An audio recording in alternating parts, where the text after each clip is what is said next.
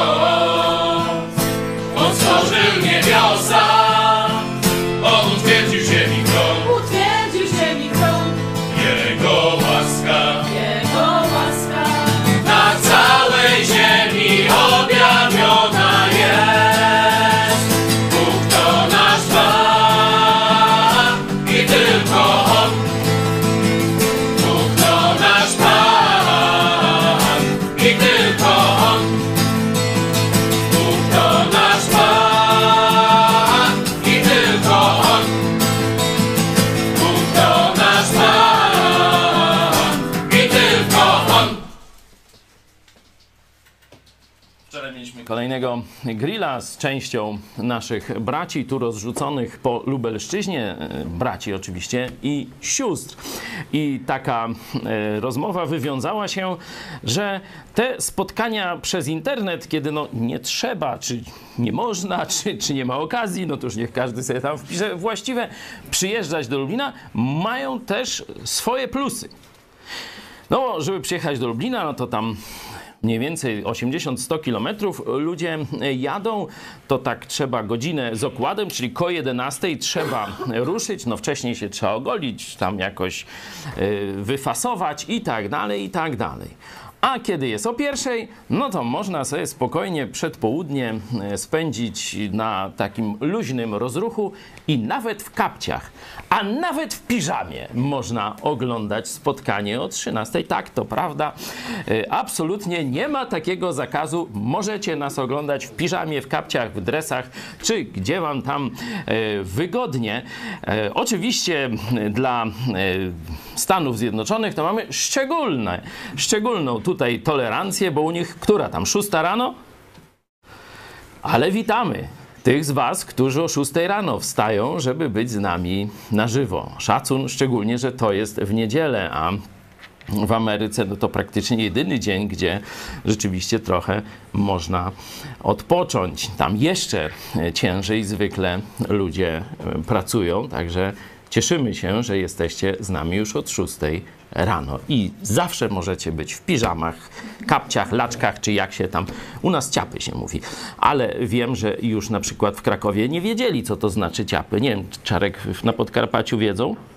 Może wiedzą, ale nie używają. nie używają. No to Galicja, to właśnie, oni ciapów nie znają, oni chodzą w laczkach czy w jakichś takich różnych pomponach. No ale de gustibus wiecie i tak dalej.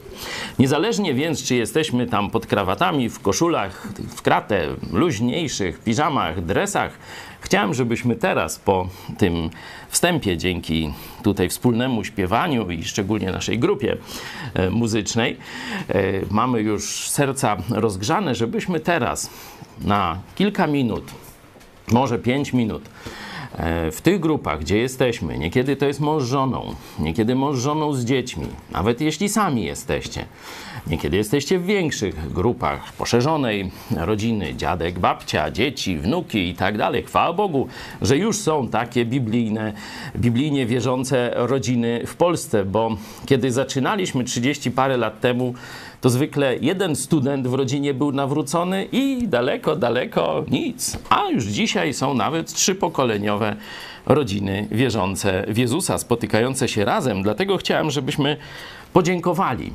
Bogu po pierwsze za zbawienie, po drugie za życie, które możemy Jemu poświęcać.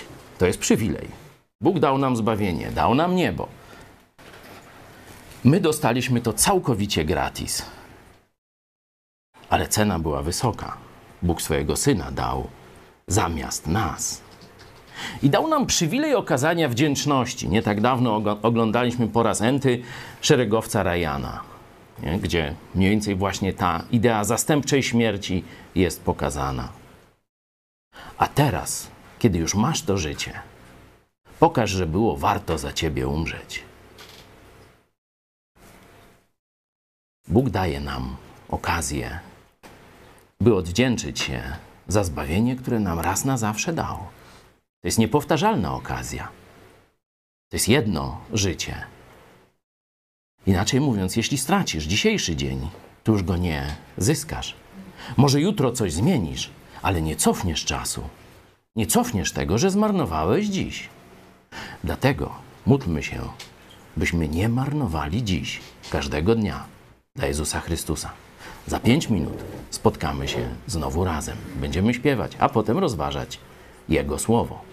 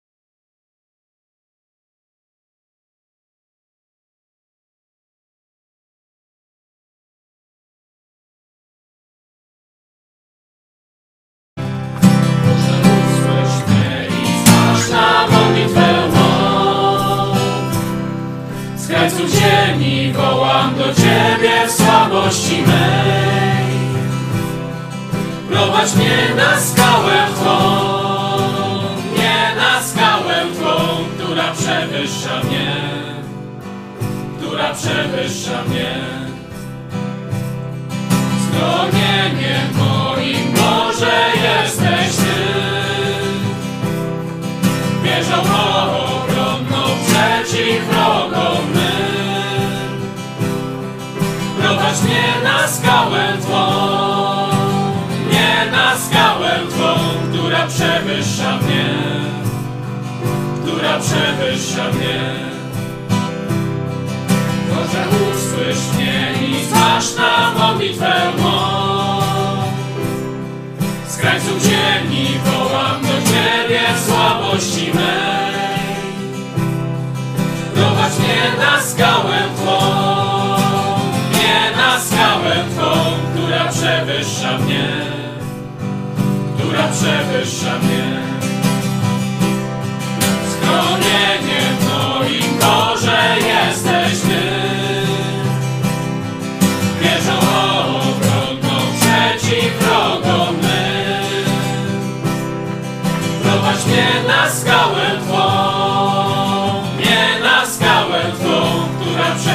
przewyższa mnie, która przewyższa mnie.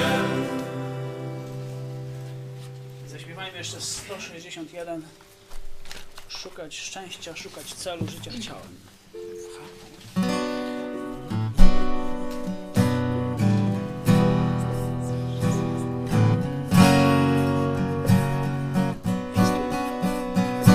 Szukać szczęścia, szukać celu życia chciałem, Gdy na drodze mej stanąłeś, Panie mój.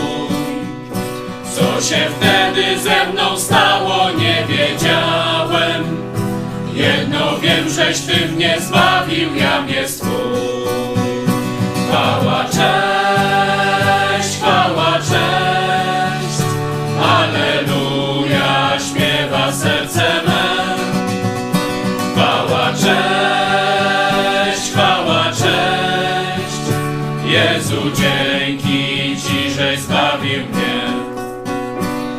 Tyś okazał dla mnie miłość swoją, Panie, której głębi ja nie mogę pojąć sam. Tyś przed radą dla mnie znosił urąganie, By opluto potem bito Ciebie tam.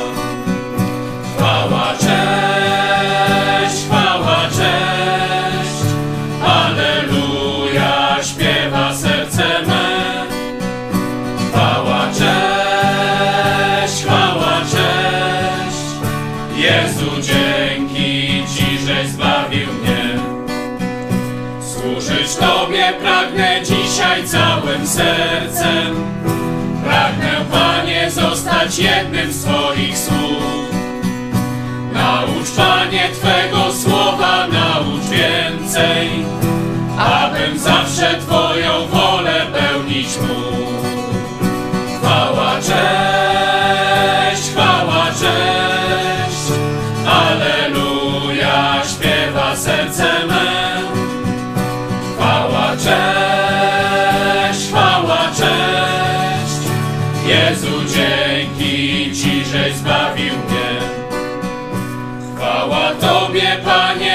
obiecał wrócić, aby zabrać mnie z Kościołem świętym Twym.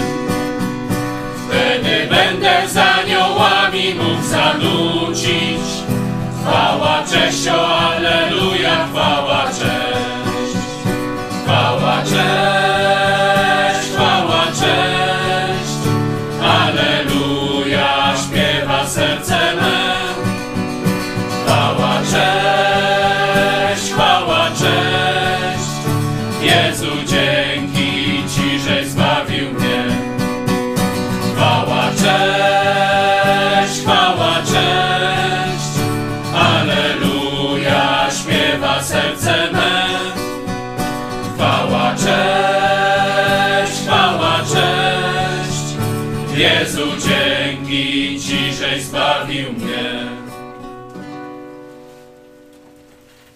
Panie, naucz Twego słowa więcej. Dzisiaj będziemy się zagłębiać w temat praktycznie nieznany w polskich kościołach, współczesnych polskich kościołach biblijnych, protestanckich, takie szeroko nazwijmy.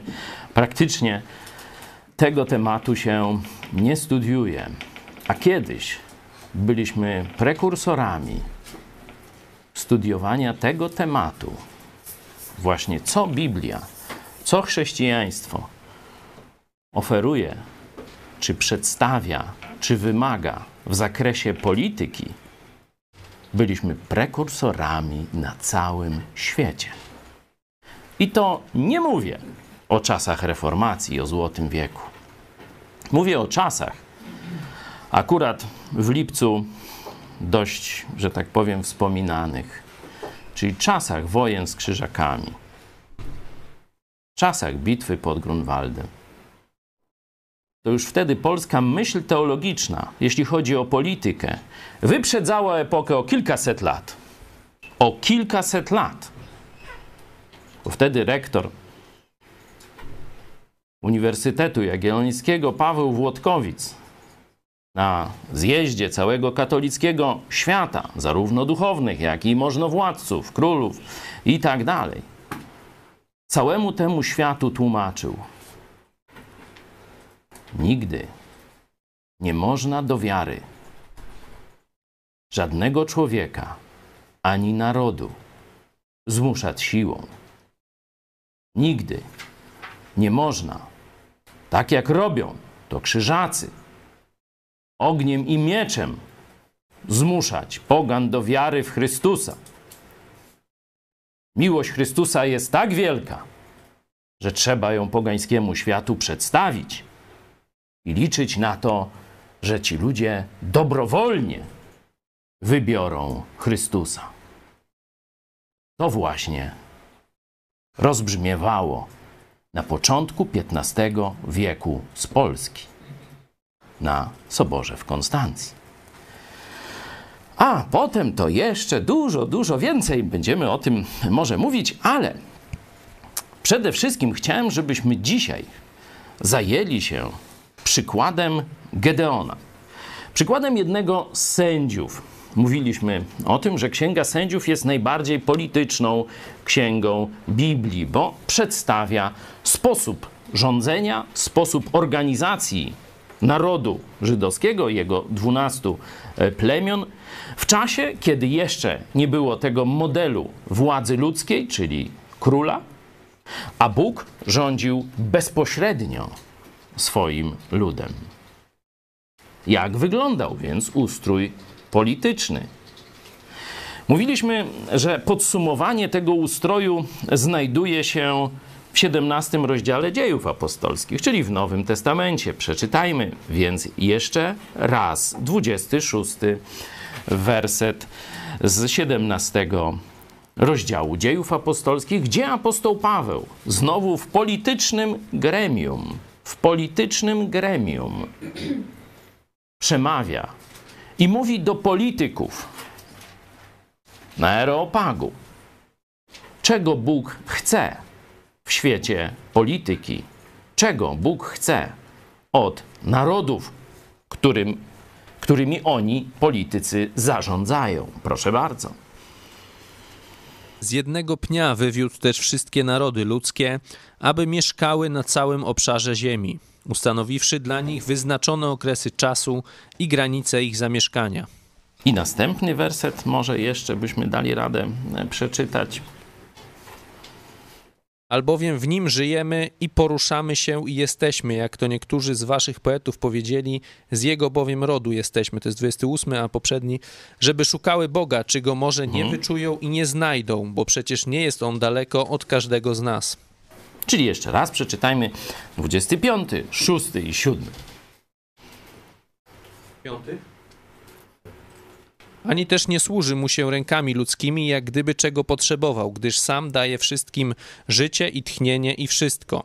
Z jednego pnia wywiódł też wszystkie narody ludzkie, aby mieszkały na całym obszarze ziemi, ustanowiwszy dla nich wyznaczone okresy czasu i granice ich zamieszkania, żeby szukały Boga, czy go może nie wyczują i nie znajdą, bo przecież nie jest on daleko od każdego z nas. Dzięki. Żeby szukały Boga. Organizacja państwa, której można powiedzieć emanacją, pierwszym kontaktem, co jest? No granica. Wchodzisz na teren jakiegoś państwa, widzisz tabliczkę albo słup graniczny. Nie? O, na tym terenie jurysdykcję, władzę ma przedstawicielstwo tego i tego narodu, bo państw, narody organizują się w państwa, tak jak ludzi Bóg zorganizował w rodziny i kościoły, tak całe narody zorganizował w państwa, dając im granice i dając im czas na co? Na znalezienie prawdziwego Boga. To jest cel narodów. Zobaczcie, że tak zasadniczo nie różni się to od celu jednostki. Bo po co człowiek żyje? Żeby znaleźć zbawienie w Jezusie Chrystusie, żeby znaleźć nowe życie w Jezusie Chrystusie. Zobaczcie, że tutaj jest pełna konsekwencja, tylko rozłożona na skalę całego narodu. Pamiętacie nasz projekt Mega Kościół? To nie chodzi o zbudowanie w jednym miejscu jakiegoś tam wielkiego kościoła na 15 tysięcy miejsc y, czy coś takiego, ale chodzi o projekt zdobycia dla Jezusa Chrystusa, narodu polskiego, wedle Jego planu. Nie naszego planu, tylko wedle Jego planu. Czy możemy te nasze filary tutaj zobaczyć? Bo chciałem je pokrótce omówić dla naszych pierwszych widzów, którzy być może zainteresowani są właśnie sprawami publicznymi, czyli nie są idiotami. Bo wiecie skąd pochodzi słowo idiota? Idiota to jest człowiek, który nie jest zainteresowany sprawami polityki, sprawami zarządzania swoim miastem, swoim państwem. No bo wtedy miasto i państwo, polis to było to samo, stąd właśnie jest polityka, zarządzanie miastem, zarządzanie polis. No ale dzisiaj już państwa mają szerszą, e, że tak powiem, e, jakby to powiedzieć, bazę niż miasta i jakieś okolice. Nie? Dlatego mówi się o narodach. Trzy filary są konieczne do zdobycia danego narodu, bo ten plan można zastosować i on jest stosowany oczywiście do wszystkich innych narodów. Tak, niedawno zdobyto dla Chrystusa Koreę Południową. Niestety nie udało się całej, przerwała ten proces wojna, bo gdyby nie interwencja komunistów i oderwanie od Korei części zwanej Koreą Północną, nie? Czyli w rzeczywistości jest to banda terrorystycznej hunty, która okupuje ten teren, to cała Korea byłaby dzisiaj zewangelizowana. Najpierw oczywiście muszą powstać jeden, a potem następne kościoły wierne Jezusowi Chrystusowi. Nie tylko kościoły. Zobaczcie, możemy zobaczyć w Księdze Apokalipsy osiem kościołów. Przepraszam, siedem. Siedem kościołów. I nie wszystkie są wierne Jezusowi. Te pięć, no może bym powiedział te cztery, bo jeden, kościół w Efezie, jest bardzo wierny doktrynalnie, ale porzucił swoją pierwszą miłość i Jezus jeszcze apeluje, wróć do tej pierwszej miłości. Nie? Jeśli on wróci do pierwszej miłości, no to dołączy do tej serii trzech wiernych Jezusowi kościołów. Ale te pozostałe nie zdobędą swojego narodu dla Jezusa Chrystusa, bo nie są mu wierne. Nie? Czyli najpierw muszą wierne Jezusowi w czym? We wszystkim. Wielki nakaz misyjny jak brzmi? Idźcie i głoście Ewangelię na koncercikach, na jakichś tam w kisielu paradach, czy czegoś innego. No trochę tam inaczej, ale już niech będzie. A potem rób ta co chce ta. Byleś ta tylko ładnie śpiewali, czy tam, nie wiem, na koncerty raz na jakiś czas chodzili chrześcijańskie, czy chodzili do kościółków i grzali ławy swoimi y, ciepłem swojego ciała. Bo właśnie Kościół tego najbardziej potrzebuje, żebyś wygrzał ławę. To jest wielki nakaz misyjny w rozumieniu 90% chrześcijan w Polsce. Niestety, w rozumieniu też sporej części pastorów. A wielki nakaz misyjny mówi: tak, głoście Ewangelię na przeróżne sposoby, ale później tych, którzy nawrócą się do Jezusa, chrzcijcie. To jest bardzo ważne, bo to jest ten znak sprzeciwu też, bo to jest publiczna deklaracja pójścia za Chrystusem. Zobaczcie, wśród Rady Najwyższej Żydowskiej mieliśmy chrześcijan, potajemnych uczniów Jezusa, ale nikt o tym nie wiedział. Miejmy nadzieję, że oni sami przynajmniej wiedzieli. Przecież mamy Józefa, tego, który dał grób, mamy Nikodema, mamy być może Gamaliela. O tym mówiłem, kiedy wieczorami sobie zapraszam jutro na 20.30, czytamy dzieje apostolskie. Dopiero publiczna deklaracja wiary na łeb ci, że tak powiem, sprowadzi nienawiść bliskich, prześladowania, hejt i wszystko, co się tam tego. Jeśli jesteś po cichu chrześcijaninem, to jeszcze świat nie zareaguje. Dlatego tak ważne jest podkreślenie w wielkim nakazie misyjnej, że musi być demonstracja Twojej wiary. Musi być publiczna deklaracja, że staje po stronie Jezusa i staje po stronie ludzi Jezusa. Kiedyś stary baptysta mi opowiadał, jak wyglądały tu przed wojną chrzty na wschodzie Polski. Że gdzieś się zbierali nad rzeką czy stawem, a zwykle z drugiej strony zbierała się katolicka część społeczności z kamieniami, z cegłówkami, z czym się dało. I tak wyglądał chrzest. Jeszcze niespełna 100 lat temu w Polsce, w latach właśnie 20. czy 30. zeszłego wieku, bo jeszcze starzy chrześcijanie to pamiętali. Dlatego musi być deklaracja oddzielenia się od tego świata i jego fałszywych religii. I tym jest właśnie znak chrztu. On niczego oczywiście nie dodaje do zbawienia. Człowiek nie jest lepiej zbawiony, kiedy jest ochrzczony, nie jest gorzej zbawiony, gdy jeszcze nie jest ochrzczony. Bo to krew Jezusa Chrystusa zbawia w momencie, kiedy zawołasz Jezu ratuj. A nie znak chrztu później sprawowany. Ale mówię o jego znaczeniu świadectwa.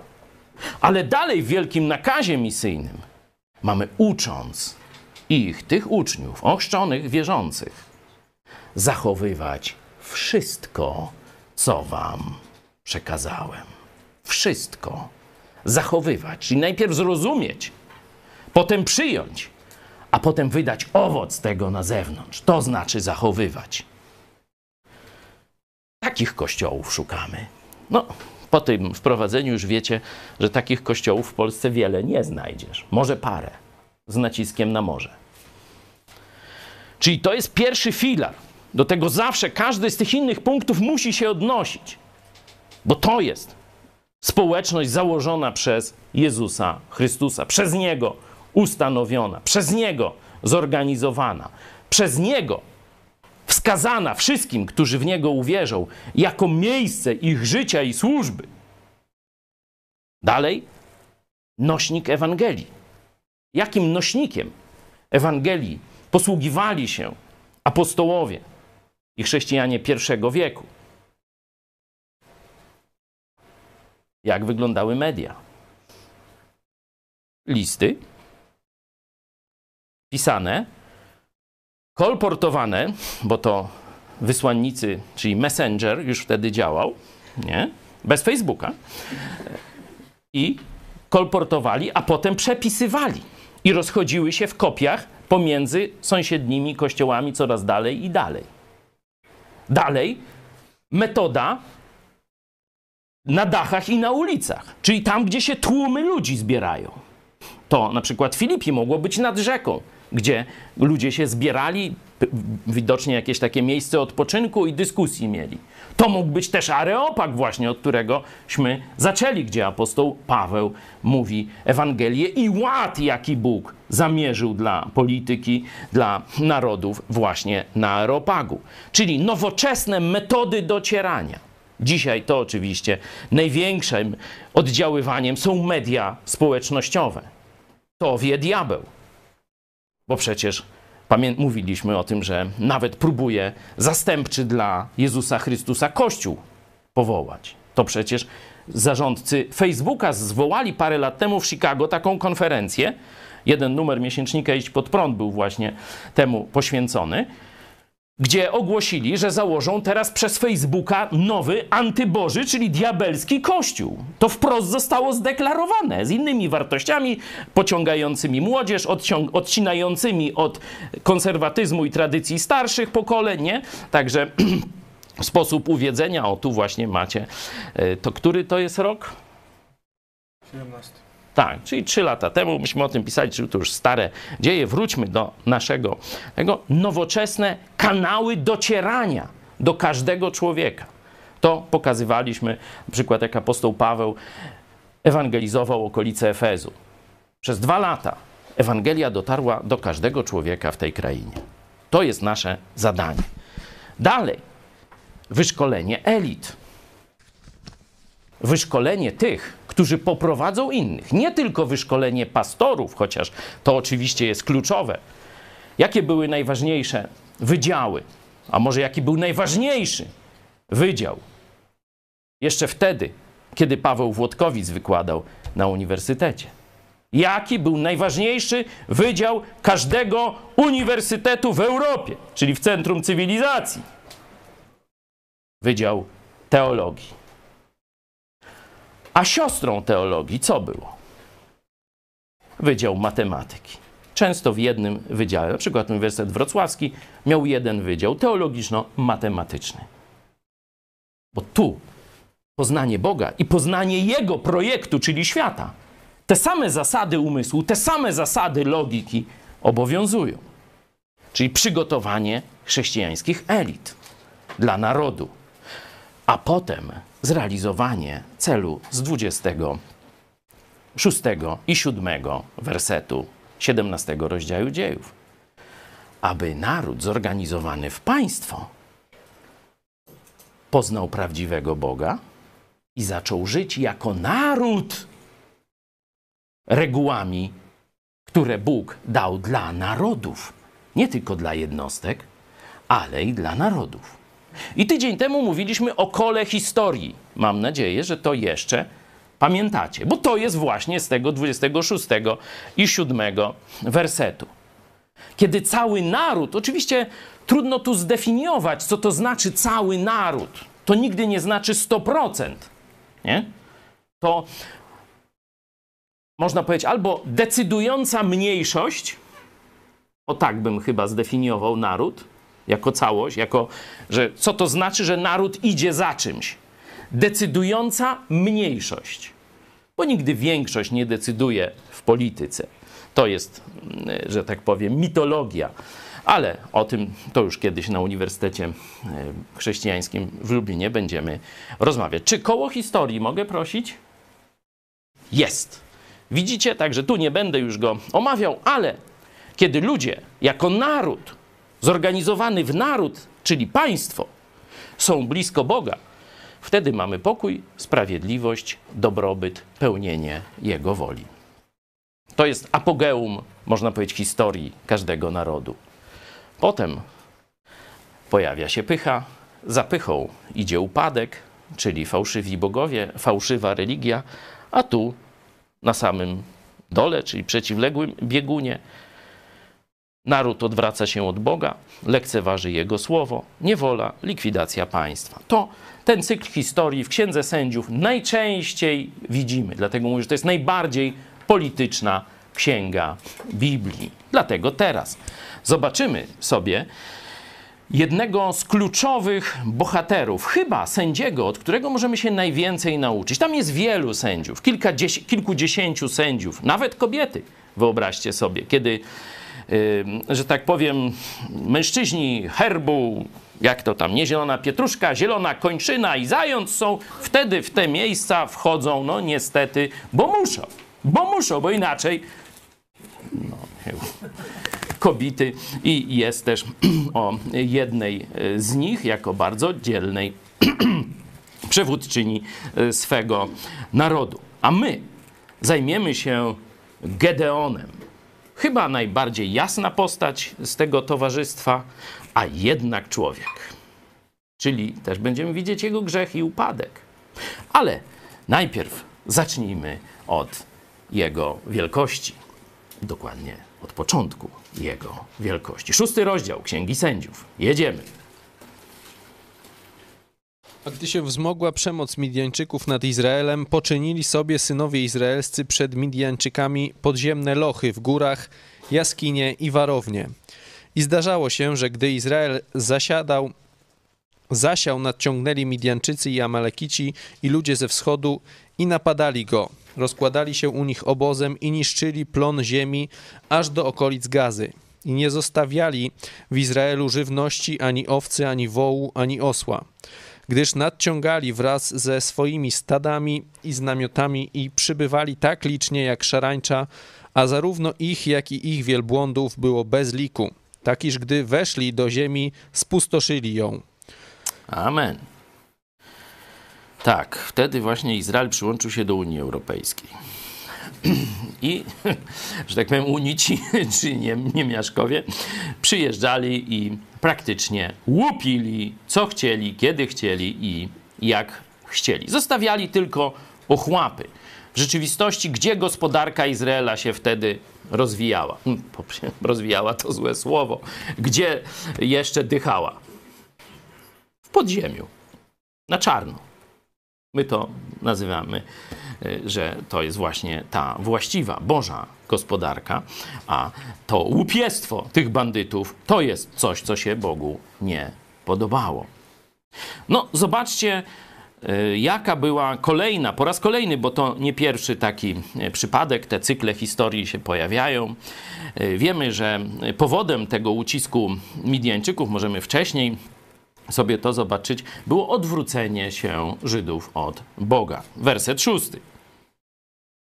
Zubożał tedy Izrael bardzo przez Midjańczyków i wołali synowie izraelscy do Pana. Zobaczcie, jak mądrość przychodzi do narodu. Nie przez książki. Nawet Bóg posyła mądrych ludzi do narodu. Mówi proroków swoich posłałem, a wy co? Podeptaliście ich, wygoniliście ich, nie, nie usłuchaliście ich. Przez co Bóg najlepiej dociera do narodów. No, rodzice to wiedzą. No, to tyle e, w tym temacie. W każdym razie mamy już sytuację właściwą. Izrael rozpoznaje przyczyny, bo to jest bardzo ważne. Izrael, Polska na przykład jeszcze nie rozpoznaje przyczyn swojej biedy. Polacy jeszcze nie wiedzą, dlaczego są biedni, dlaczego są wyskiwani, Dlatego bez, dlaczego bezprawie rządzi w Polsce? Oni nie wiedzą jeszcze. Oni myślą, że albo to PiS rządzi, a drudzy mówią, nie, bo to PO. No i tak się naparzają te dwa ule i myślą, że jak będzie PO, to będzie szczęście, a jak będzie PiS, to nieszczęście, a druga połowa myśli dokładnie odwrotnie. Jaka jest rzeczywistość? Wsio, rawno. No, tak mniej więcej to wygląda. Bo gdzie indziej jest zlokalizowana przyczyna to nie z powodu wyboru PiSu, czy nie z powodu wyboru Platformy mamy nieszczęście. Choć oczywiście obie te partie są emanacją naszych nieszczęść narodowych. Są siostrzanymi nieszczęściami narodowymi Polaków. To, że Polacy odrzucili prawdziwego Boga i żyją przy fałszywych bogach. To jest przyczyna naszych nieszczęść. Izrael to zrozumiał i zaczyna wołać do prawdziwego Boga: Boże, zbaw, Boże, ratuj. To jest modlitwa, która idzie z coraz większej ilości żydowskich domów okupowanych przez Midjańczyków, aż do samego południa, no, gdzieś tam już w stronę Egiptu, można powiedzieć, strefa gazy. No, dzisiaj też mają tam kłopot. Bóg słucha każdego narodu. Co prawda słucha do czasu, bo w dziejach apostolskich czytaliśmy, że Bóg daje czas, granice, ale i czas. To różny może być czas. Jednym da 100 lat, drugim 1000 lat, jednym innym tak jak nam, 1000 lat z przerwami, nie? E, I to wcale nie jedna przerwa była, nie mówię tylko o zaborach, to i wcześniej mieliśmy przerwy. Ale ten czas jest ograniczony. Bóg jest cierpliwy, ale jednocześnie stawia granice tego czasu. Nie? Żydzi to wiedzą, modlą się do Pana, wołają do Boga. Bóg słucha. Zobaczmy, jak odpowiedział. Szósty rozdział dalej czytamy. A gdy synowie izraelscy wołali do Pana z powodu Midianczyków, posłał Pan do synów izraelskich męża, proroka, który rzekł do nich: Tak mówi Pan Bóg Izraela: Ja wywiodłem was z Egiptu i wyprowadziłem was z domu niewoli. I wyrwałem was z ręki Egipcjan i z ręki wszystkich waszych gnębicieli, których wygnałem przed wami, dając wam ich ziemię. I rzekłem do was: Ja jestem Pan Bóg wasz. Nie lękajcie się bogów Amorejczyków, w których ziemi mieszkacie, lecz wy nie usłuchaliście mojego głosu. Pewnego razu przyszedł anioł A pański. to poczekajmy, poczekajmy. Zajmijmy się tym prorokiem. On tu jest bezimienny. Nie? To jeszcze nie jest Gedeon. Ale Żydzi wołają i Bóg im odpowiada, wysyłając proroka, który mówi, jaka jest przyczyna waszych nieszczęść. Teraz możemy to przenieść na historię na przykład Stanów Zjednoczonych. Wiecie, co poprzedziło wojnie, wojnę o niepodległość? Myślicie, że ucisk podatkowy? No tak, był. Wielki ucisk podatkowy ze, z, ze strony korony brytyjskiej. Ale coś więcej poprzedziło. I to usłyszałem od jednego z katolików, wiceprezesa John Birch Society. To on nam to powiedział. Nie wiem, czy pamiętacie. Pomimo naszej dość dobrej znajomości historii, akurat tych dwóch rzeczyśmy nie połączyli. On mówi, zanim Amerykanie chwycili za broń, by pogonić wojska angielskie ze swojej ziemi, to 10-20 lat wcześniej, czyli gdzieś w latach, koniec lat 50. XVIII wieku, e, 60., gdzieś wtedy, nastąpiło ogromne zainteresowanie Biblią w Stanach Zjednoczonych, w Stanach Zjednoczonych, w koloniach brytyjskich. Tam były kościoły. Tam się chodziło, jakieś głównie anglikańskie, nie? ale i część jakichś tam innych. Nie? Tam się chodziło do kościółka. Ale życie kościółkowe, czy życie Boże swoje, a życie takie prawdziwe, domowe, rodzinne, państwowe swoją drogą sobie mniej więcej szło. Ale właśnie pod koniec lat 50., na 15, 20, 10 lat, przed tym, kiedy powstały Stany Zjednoczone, przez wszystkie te kolonie przeszedł ogromny głód Słowa Bożego i wysyp pastorów, którzy głosili to Słowo. Którzy głosili to Słowo.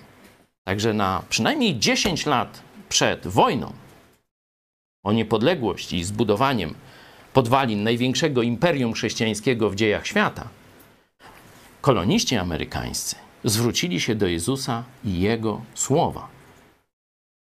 To są prawdziwe korzenie Ameryki. To jest prawdziwa przyczyna sukcesu. Zobaczcie, tu w Księdze Sędziów, zanim przyszli polityczni przywódcy, tu akurat jeden w Stanach Zjednoczonych, no tam można powiedzieć, że to tam Waszyngton, no ale to była cała, e, cała grupa elity e, amerykańskiej, która opracowała i konstytucję i tak dalej. Może to naprawdę są arcyciekawe studia. W Polsce praktycznie nic o tym nie wiadomo. Konstytucja Stanów Zjednoczonych przynajmniej w dwóch podstawowych obszarach bazowała na dorobku Polaków. Pierwsza poprawka, czyli że każdy ma prawo do własnej religii. Jest wolność religii. Wiecie skąd przyszła? To nawet sami Amerykanie przyznają. Od polskich Arian, z tak zwanego katechizmu rakowskiego, który powstał, rakowieckiego z, z 1600, zdaje się, trzeciego czy czwartego roku. Czwartego chyba. To tam właśnie widać, że polscy Arianie, można powiedzieć dzisiejsi protoplaści świadków Jehowy, oczywiście oni wyszli poza zakres biblijnego chrześcijaństwa, odrzucili boskość Jezusa Chrystusa, odrzucili w tym sensie boski charakter ofiary, za nich niby człowiek czy stworzenie boskie umarło, za nas umarł Bóg. Nie? Także wyszli w tym zakresie e, głównej tezy, głównej prawdy, czyli Ewangelii chrześcijańskiej, absolutnie poza nawias chrześcijaństwa. Ale w dorobku politycznym naprawdę mają bardzo wielkie znaczenie dla, można powiedzieć, kształtowania myśli politycznej, bo to oni pierwsi sformułowali wolność religijną. A druga poprawka, wiecie co znaczy? I skąd się wzięła? Wielu mówi dzisiaj second commandment, second commandment, druga poprawka, druga poprawka.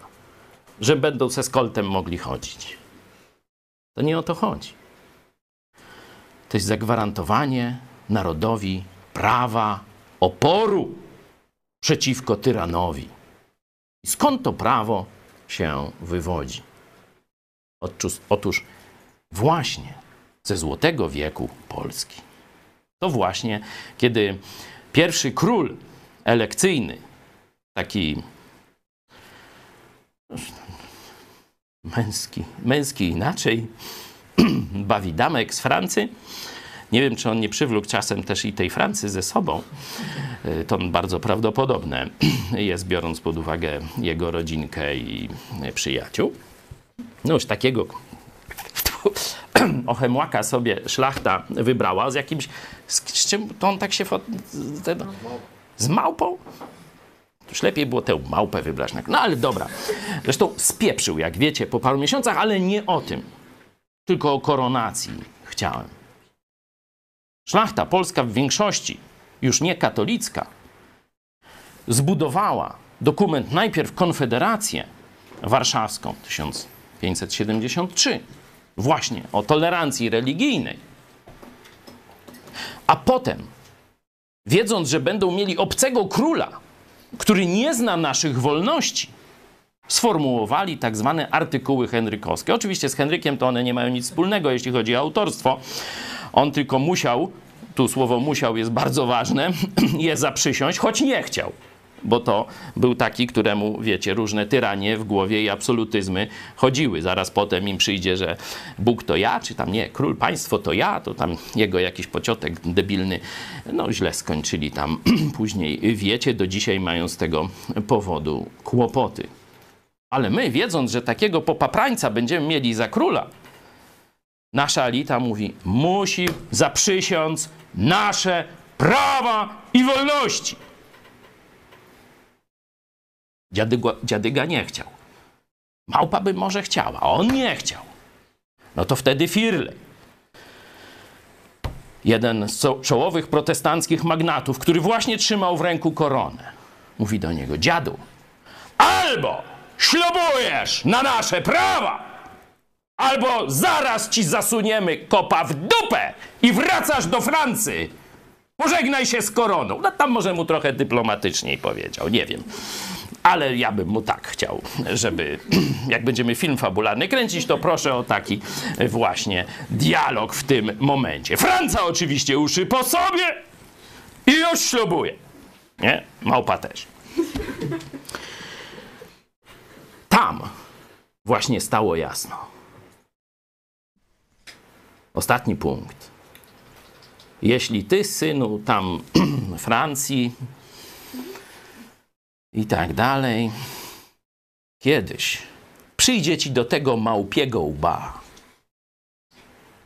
zrobić zamach na nasze prawa i wolności, to my dobędziemy przeciwko tobie naszych szabel.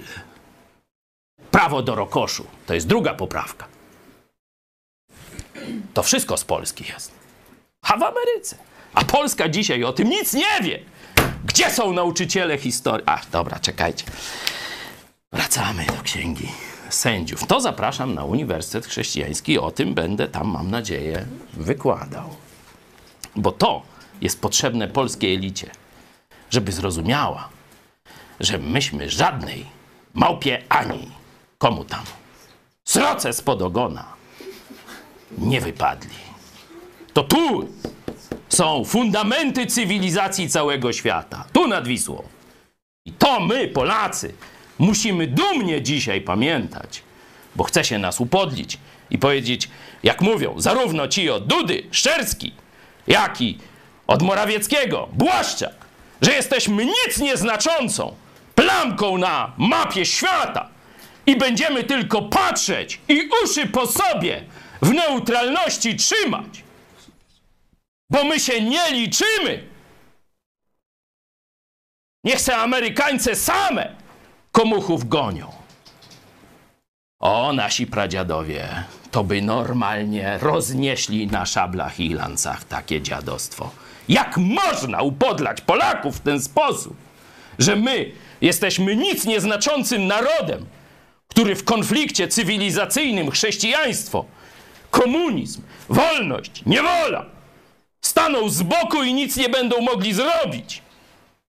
To jest wstyd i hańba dla kato, pato, komuny, która rządzi dzisiaj Polską. Bóg wysłał najpierw proroka. Czyli Bóg, kiedy Polskę ma dzisiaj zbudzić, musi wysłać Bożych ludzi. Ale musi mieć kogo wysłać. Przygotuj się, bo myśli także o tobie. Najpierw jest odrodzenie duchowe, a potem jest niepodległość. Nie ma innej drogi. I taka też droga była. Ci prorocy mieli przypomnieć, uświadomić, jasno pokazać narodowi żydowskiemu, dlaczego jesteście w niewoli, bo odrzuciliście mnie, prawdziwego Boga. I daje im tam przykłady. A teraz przenosimy się pod dąb Pewnego, pewnego razu przyszedł anioł pański i usiadł pod dębem, który był w Ofra, a należał do Joasza, potomka Abiezera, podczas gdy Gedeon, jego syn, wyklepywał pszenicę w tłoczni winnej, aby ją zabezpieczyć przed Midjańczykami. I ukazał mu się anioł pański i rzekł do niego, Pan z tobą, mężu waleczny. A Gedeon rzekł, Dlaczego to był mąż waleczny? Że żadnej walki nie stoczył. No, można powiedzieć, Bóg zna jego serce, ale zobaczmy też kontekst. Co on robi? On robi kontrabandę. W ukryciu przed rządem muci pszenicę. Dzisiaj każdy Polak, kto w ukryciu przed rządem chowa świnie, ma dokładnie tak samo mężne serce. Nie dał się upodlić. Za Hitlera jego dziadek nie dał się upodlić i hodował świnie. Nielegalnie. Według Hitlera nielegalnie. A polski chłop gdzie miał legal Hitlera? Pisz? W dupie. I dokładnie te kolczyki unijne w tym samym miejscu trzeba złożyć. No, to tak a propos gospodarki rolnej tym razem. W każdym razie Gedeon był bohaterem bo w ukryciu szykował zabezpieczenie dla swojej rodziny przed okupantami. Zabezpieczenie gospodarcze. Plony swojej ziemi. To ona jemu urodziła. To on przy niej pracował. I on chce jeść z jej efektu, mając w dupie okupacyjne przepisy medianitów. Czytajmy dalej. Mąż waleczny. A Gedeon rzekł do niego: Za pozwoleniem, panie mój, jeżeli pan jest z nami, to dlaczego spotkało nas to wszystko? Gdzież są wszystkie jego cuda, o których opowiadali nam nasi ojcowie, mówiąc: Czyż nie pan wywiódł nas z Egiptu? Teraz zaś porzucił nas pan i wydał nas w ręce Midjańczyków. Wtedy pan zwrócił się do niego i rzekł: Idź w tej mocy twojej i wybaw Izraela z ręki Midjańczyków. Przecież to ja cię wysyłam. On zaś rzekł do niego: Za pozwoleniem, panie mój, czym wybawię Izraela? Oto mój ród jest najbiedniejszy wśród Manassesytów. Ja sam zaś najmłodszy w domu mego ojca. A Pan rzekł do niego: Ponieważ ja będę z tobą, pobijesz Midjańczyków jak jednego męża. Amen. No, czekajmy, czekajmy. Tu jeszcze sobie chwilę. Mam nadzieję, że jeszcze nie jesteście e, znudzeni. Co prawda, jesteśmy dopiero w szóstym rozdziale, bo tam już same te walki to szybko przelecimy, ale tu są fundamenty właśnie tej polityki. Mówiliśmy, że ten człowiek jasno rozumie, jak walczyć o dobro swojej rodziny. Bóg go pochwala. Ale teraz zobaczcie, co dzieje się w głowie tego człowieka. O czym on myśli? Do niego przychodzi anioł pański, mówi: Teraz ty y, będziesz. Y, znaczy, pozdrawia go mężu waleczny, pan z tobą. On od razu wylewa żal swojej duszy. O czym on myśli?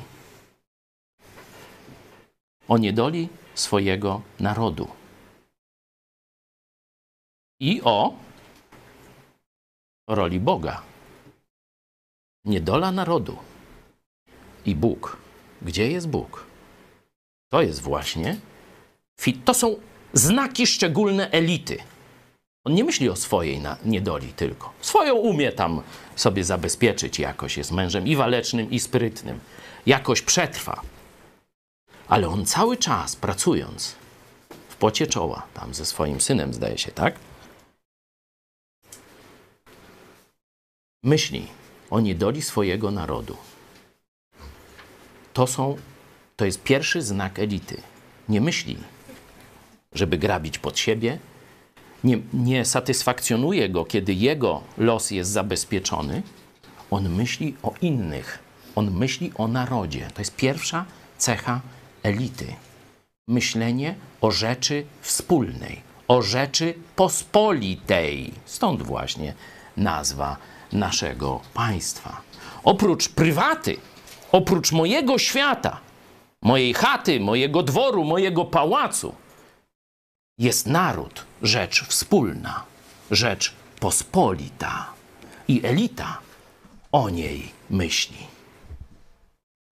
Druga cecha elity, bo już jest w Polsce elita, która rzeczywiście widzi, że coś jest nie tak z naszym narodem. Ale zobaczcie, nie wiąże jeszcze tego losu naszego narodu z odwróceniem się od Boga.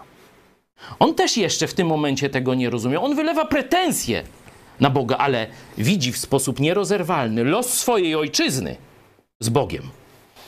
Nie ma historii i polityki bez Boga. To jest dla niego oczywiste. To jest ta elita, którą chcemy dać Polsce przez te cztery kroki mega projektu, mega kościół, które wcześniej pokazywałem.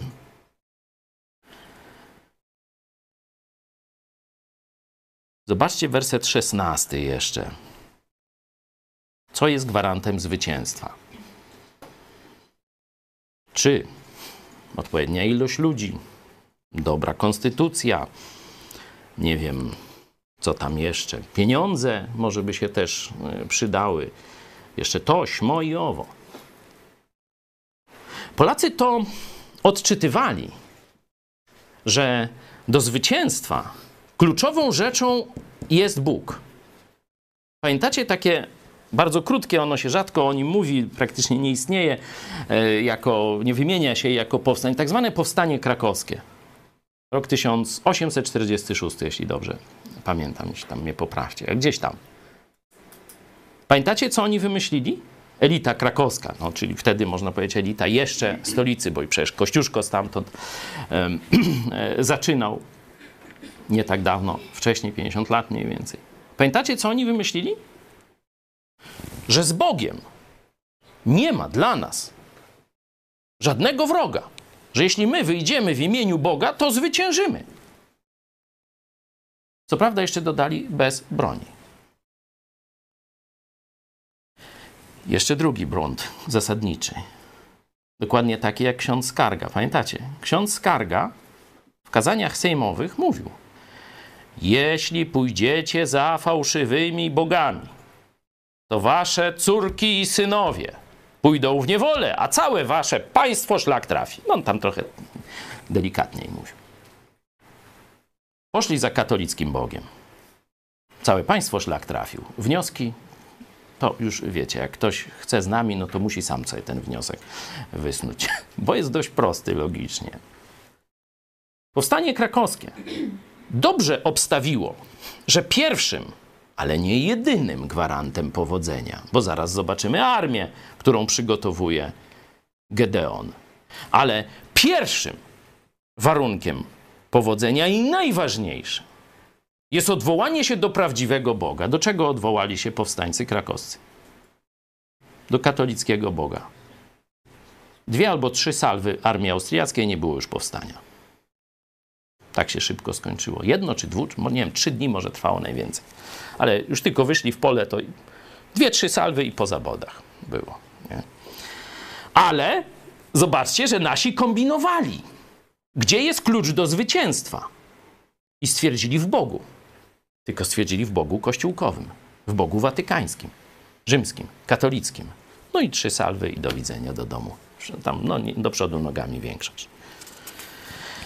Czytajmy, co dalej e, na tę deklarację, że ponieważ ja będę z tobą, podbijesz okupantów jak jednego męża. Całą armię. Ile armia? Bo mam nadzieję, że już czytaliście. Ile armia Mediańczyków liczyła? Midianczyków. Około 140 tysięcy ludzi. Całą armię po, pobijesz jak jednego chłopa. Czytajmy dalej. I odpowiedział mu: Jeżeli znalazłem łaskę w twoich oczach, to daj mi jakiś znak, że to ty rozmawiasz ze mną. Nie odchodź stąd, aż wrócę do ciebie i przyniosę ci ofiarę z pokarmów i położę ją przed tobą. A tamten rzekł: Pozostanę tu, aż wrócisz. I poszedł Gedeon i przyrządził koźle oraz, oraz placki z jednej efy mąki, mięso włożył do kosza, polewkę wlał do garnka i przyniósł do niego pod dąb i położył przed nim. A anioł Boży rzekł do niego: Weź mięso i placki i połóż na, tam, na tej tam skale, a polewkę wylej. I uczynił tak. I dalej. Wtedy anioł pański wyciągnął laskę, którą trzymał w ręce i dotknął jej końcem mięsa i placków, a wtem buchnął ogień ze skały i strawił mięso i placki. Ale anioł pański zniknął z jego oczu. Gdy Gedeon przekonał się, że to był anioł pański, rzekł: Ach, panie Boże mój, przecież to anioła pańskiego oglądałem twarzą w twarz. Lecz pan rzekł do niego: Pokój z tobą, nie bój się, nie umrzesz. Widzimy, że przywódcy wcale to nie są tacy ludzie, którzy mają plan od razu na 40 lat, wszystko wiedzą, w tym roku zrobię to, za dwa lata tamto, później Bóg mi pobłogosławi, zrobię to. Też żywią niepewność, też mają w swoich umysłach niepewność, e, w swojej duszy niekiedy strach, zaraz będziemy o tym mówić. Ale potrafią to przełamać i mówią: Boże, ufam Tobie i zrobię co dzisiaj wiem, że trzeba zrobić. Nie wiem, co będzie jutro, ale wiem, co dzisiaj mam zrobić. To ja to zrobię. Bo tyle zawsze Bóg nam daje wiedzy, żebyśmy wiedzieli, co dzisiaj zrobić. Przestraszył się, kiedy Bóg mu e, dał e, potwierdzenie. Bóg go e, pociesza. Zbudował, 24 werset, zbudował Gedeon ołtarz Panu, nazwał Pan jest pokojem. Zobaczcie, idzie na wojnę, ale wie, że to on przede wszystkim ma wojnę z Bogiem z powodu swoich grzechów. I widząc Boga, bo on wie, że zobaczył Boga, zapewne to było objawienie się Jezusa Chrystusa, powinien umrzeć, bo ma grzechy na swoim sumieniu. Ale tu zobaczcie już, już zapowiedź tego, co się dzieje w Nowym Testamencie. Przebaczenie jego grzechów, nie umrzesz. I on mówi: Mój Bóg jest Bogiem pokoju, bo przebaczył mi. On nie traktuje mnie jak wroga. On nie chce wojny ze mną. Chce mi przebaczyć. Jest Bogiem pokoju. No, on już wie, co ma robić, ale naród nie wie. Zobaczmy, jak się zaczyna historia przekonywania narodu. I zbud- 25. Tejże nocy rzekł Pan do niego: Weź cielca z bydła twojego ojca i drugiego siedmioletniego cielca i rozwal ołtarz Baala, który należy do twojego ojca, i zetnij słup, który jest przy nim. A zbuduj dla Pana Boga Twego na szczycie tej warowni ołtarz z ułożonych kamieni i weź drugiego cielca i złóż całopalenie na drwach ze słupa, który ściąłeś. Gedeon wziął więc dziesięciu mężów spośród swoich sług i uczynił, jak mu powiedział Pan. Ponieważ jednak bał się domowników swojego ojca i obywateli miasta, aby uczynić to w dzień, uczynił to w nocy. No, czytajmy dalej. A gdy wstali wcześnie rano obywatele miasta, oto ołtarz Baala był zburzony, a słup, który był obok niego, ścięty. Na nowo zaś zbudowanym ołtarzu złożone było całopalenie z drugiego cielca. Mówili tedy jeden do drugiego: Któż to uczynił? A gdy przeprowadzili dochodzenie, powiedzieli: Uczynił to Gedeon, syn Joasza. Wtedy rzekli obywatele miasta do Joasza: Wyprowadź swego syna, niech zginie, gdyż zburzył ołtarz Baala i ściął słup, który był przy nim. No, jak oceniacie e, przekonywanie narodu? Chcą go zabić. Pierwsza reakcja Żydów to jest zabić Gedeona. Przeprowadzili śledztwo, już wiedzą kto, a teraz mówi wyprowadź go do ojca jego, wyprowadź swego syna, zabijemy go. Dlaczego? Bo zburzył ołtarz Baala. Żydzi, naród wybrany Boga prawdziwego, chcą zabić swojego przyszłego przywódcę, bo on zburzył ołtarze fałszywych bogów. Ciekawe. Zobaczcie, jak ludzie są przywiązani religijnie, jak ludzie są przywiązani bałwochwalczo do głupot nawet, do fałszywych bożków. Ale to jest nasza religia. To jest nasze. Tu z dziadkiemśmy byli, iśmy tutaj to czy tamto kadzili, nie? Kiedy ktoś występuje przeciwko tego typu religijnym otumanieniom i zabobonom, pierwsza reakcja narodu zawsze jest nienawiść. I niekiedy nawet wielu ginie, kiedy to robi. Jakie stąd dla nas wnioski? Czy da się przeskoczyć z punktu, ty poprowadzisz naród do wyzwolenia, do zmiany fałszywej religii na prawdziwą i zrobić tylko dobrą konstytucję, zrobisz tam dobrą armię, wszyscy pójdą zagłosować i mamy błogosławieństwo od kogo? No przecież naród wierzy w fałszywych bogów. A my chcemy od kogo błogosławieństwo?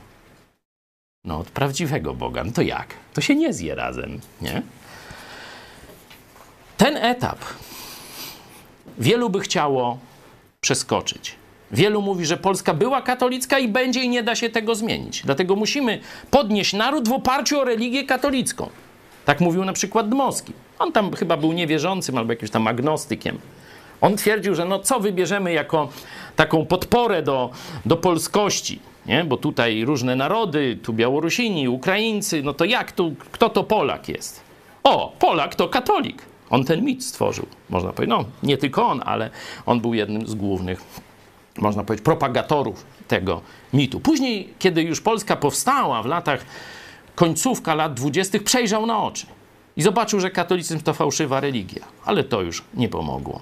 Kto już go posłuchał? Pod strzechy poszło, że tylko przy katolicyzmie Polska ma szansę się odrodzić. Dlatego najtrudniejsza, można powiedzieć, batalia nie czeka nas, jakie przepisy konstytucji później wprowadzić. Czy pierwszą, drugą poprawkę, czy odwrotnie, najpierw drugą, później pierwszą i tak dalej. Najcięższa batalia czeka nas na zmianie religii Polski. I to absolutnie nie zachęcam do burzenia warowni katolickich, czy wycinania tam jakichś gajów oliwnych, czy, czy innych y, świętości. Bo o to nie chodzi. Tu dla nas wzorem jest Nowy Testament. W jaki sposób? Głoszeniem prawdy. pokazywaniem na Jezusa Chrystusa mamy odbić Polskę z czarciej mocy. Ale ten fragment pokazuje, że to jest konieczne, że bez tego nie pójdziemy dalej. To jest fundament Bożego błogosławieństwa i fundament mądrości narodu. Bo zobaczcie, ten naród dalej jest ślepy. Ten dalej, ten naród dalej chce służyć obcym bogom. Gedeon stosuje metodę wnioskowania logicznego. Zobaczcie, na Żydów to podziałało. Na Polaków na razie działa, że tak powiem, miernie, ale nie tracimy nadziei. Zobaczmy, 31 werset. Jaki test im pokazał? To ojciec chyba. I rzekł Joasz do wszystkich, którzy stali przy nim. Czy chcecie walczyć o Baala? Czy chcecie go ratować? Kto o niego będzie walczył, do rana zginie, jeśli jest Bogiem. Niech sam o siebie walczy, przecież to jego ołtarz został zburzony. Tego dnia nadano mu imię Jerubal, powiadając, niech sam Baal walczy z nim, gdyż zburzył jego ołtarz. On im pokazuje. Zburzyłem ten ołtarz. Jeśli Baal jest Bogiem, niech mnie teraz porazi swoim piorunem, karą, czymkolwiek tam innym. A jeśli mnie nie razi, to znaczy, że nie jest Bogiem. Wierzycie w fałszywego Boga. I zobaczcie, że Żydzi to zrozumieli. W tym momencie rozpoczyna się wojna. Mamy sprawę religii załatwioną, a teraz rozpoczyna się inwazja Midjańczyków. Proszę, czyta, czytamy 33. Wtedy zebrali się wszyscy Midjańczycy, Amalekici i ludzie ze wschodu, przeprawili się i rozłożyli się obozem w dolinie Jezreel. Lecz Gedeona ogarnął duch pański, tak iż zadał w trąbę i skrzyknęli się wokół niego potomkowie Abiezera. Czytajmy dalej. Jerubal, to jest Gedeon, wraz z całym swoim zastępem, zastępem wstał wcześnie rano i rozłożył się obozem u źródła Harod. Zaś obóz Midjańczyków miał na północ od wzgórza More w dolinie. I rzekł Pan do Gedeona, zaliczny jest przy tobie zastęp, abym wydał Midjańczyków w ich ręce, bo Izrael wynosiłby się ponad mnie, powiadając, sami się wybawiliśmy. Z dalszych y, tam y, tekstów wynika, że Żydów było 32 tysiące w tym momencie, 32 tysiące żołnierzy. Midjańczyków było w tym momencie około 100, ponad 140 tysięcy. Przewaga, no, wielo, wielokrotna. Nie? Ale zobaczcie, jaką ocenę ma Bóg. Że jeśli by te 32 tysiące pokonały 140 tysięcy, czy prawie 150 może. Takie zwycięstwa w historii są znane. Polska husaria takie zwycięstwa jeszcze w większym, że tak powiem, dysproporcji na niekorzyść Polaków e, sił e, realizowała bez, że tak powiem, wątpliwości. Co by powiedzieli ludzie, co by powiedzieli Żydzi, gdyby te 30 tysięcy pokonały 140 tysięcy? to myśmy zrobili. To nasza siła. Sami wybawiliśmy się. Zobaczcie, jak Bogu zależy, żebyśmy wiedzieli, że to od Niego przyszło zwycięstwo. Nie? Tu bardzo ciekawe rzeczy można by o Bitwie Warszawskiej mówić, o protestancie Piłsudskim, o nadawaniu ruskim Biblii e, przez radiostacje i wiele, wiele innych tego typu historii. No ale czas już się kończy, a my dopiero jesteśmy przed, tuż przed bitwą, także pozwólcie, że pojadę dalej, a młodzież zapraszam kiedyś w przyszłości na wykłady historyczne na Lubelski Uniwersytet Biblijny. To jest nasze marzenie, żeby wreszcie polska młodzież prawdziwą historię Polski i prawdziwego Boga poznawała, nawet w szkołach i na uniwersytetach. A nie tak jak ten oszust z Watykanu, właśnie w tym filmie na Netflixie. Możecie sobie zobaczyć nasz program o nim z zeszłego tygodnia. Mówi, że Ziemia, przyroda powstały stopniowo w wyniku ewolucji, a człowiek dostał dziką ziemię do ujarzmiania, a nie ogród Eden. Ten rzezimieszek, jest, rzezimieszek jezuicki zaprzecza wszystkiemu, co Bóg powiedział w Biblii na początku, a co później Jezus powtórzył, kiedy przyszedł na ziemię w Ewangeliach. Bo te opisy z, z księgi Genezis możecie znaleźć w słowach Jezusa Chrystusa. Także ten rzezimieszek, komuch, zdrajca i jak tu powiedzieć, uzurpator. On twierdzi, że jest zastępcą Chrystusa na ziemi. Co by powiedział każdy mąż, gdyby przyszła jakaś dziadyga i powiedziała: A teraz ja jestem Twoim zastępcą w łożu małżeńskim? To to właśnie Chrystusowi robi ta dziadyga jezuicka. Żeby było jasne. Także kto chce więcej, to se może tam zobaczyć. Nasze marzenie jest, żeby prawdę o historii polskiej, prawdę o Bogu na polskim uniwersytecie głoszono. No, da Bóg, to się zrealizuje. My wracamy do naszej księgi. Mamy 32 tysiące, Bóg mówi, że was jest za dużo. No to pierwszy test. 7-3. Każ więc ogłosić ludowi tak, aby usłyszał. Kto bojaźliwy i lękliwy, niech zawróci. I dokonał Gedeon przeglądu, wskutek czego zawróciło z zastępu 22 tysiące, a pozostało 10 tysięcy. No zobaczcie, że większość miała Pietra. Nie? Mniej więcej dwie trzecie na takie diktum, kto się boi, niech wraca do domu, do mamusi. Pamiętacie taką scenę z Hubala? Taki wielki osiłek przyszedł i mówi, że on tu się chciał bić z Niemcami, bo nie zdążył we wrześniu, czy jakoś tak. On mówi, jak cię tam niemiecka kula trafi, to nawet mamusia nie będzie wiedziała, którym płotem jesteś pochowany. Wracaj do mamuśki. Czapkę wziął i poszedł. No, no to to mniej więcej dokładnie e, Hubal robił to samo, co jest y, tutaj zalecone przez Boga. W Bożym zastępie nie trzeba wielu. W Bożym zastępie trzeba dzielnych. Dlatego oferta mega kościoła nie jest do wszystkich. Jest do tych, którzy mają waleczne, nie zajęcze serce. Jeśli ktoś się nie nadaje, niech idzie, szuka szczęścia na własny rachunek. A tu niech nie sieje, że tak powiem, zniechęcenia czy swoich tam jakichś słodkich i tam też. 10 tysięcy. No, 10 tysięcy na 140 tysięcy, no to już jest gorzej, ale na przykład w czasie II wojny światowej, no to 1 do 40. Pamiętacie taką bitwę tu na północy Polski? Co nawet ten, jaki on tam zespół się to nazywa? Sabaton śpiewa 40 do 1. Czyli historia zna, no to jeszcze tu, tu żaden, to Bóg patrzy na to 10 tysięcy, nie. Czytajmy dalej, zobaczycie zresztą. Czwarty werset. I rzekł Pan do Gedeona: Jeszcze zastęp twój jest zaliczny. Sprowadź ich w dół nad wodę, a zamiast ciebie ja ich tam wypróbuję. O których ci powiem, ten pójdzie z tobą, pójdzie z tobą. Żaden zaś z tych, o których ci powiem, ten nie pójdzie z tobą, nie pójdzie. Dalej.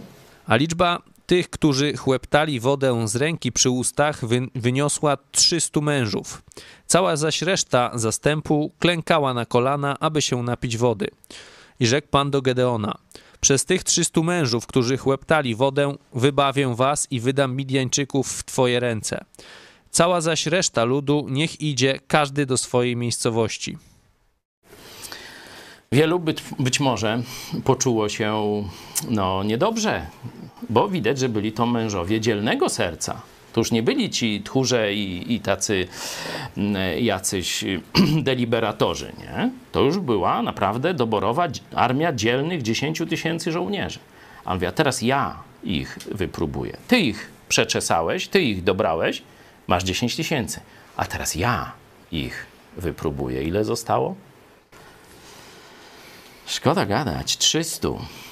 Czyli z 30 paru tysięcy ile procent zostało? 1%. Czyli 1 na 100. A wcześniej mieliśmy, że ponad 4 na jednego, czyli teraz mamy 400 na jednego. O, to już Bogu zaczyna się podobać. Teraz mamy fan, mówi Bóg. Ale to jeszcze nie jest koniec historii.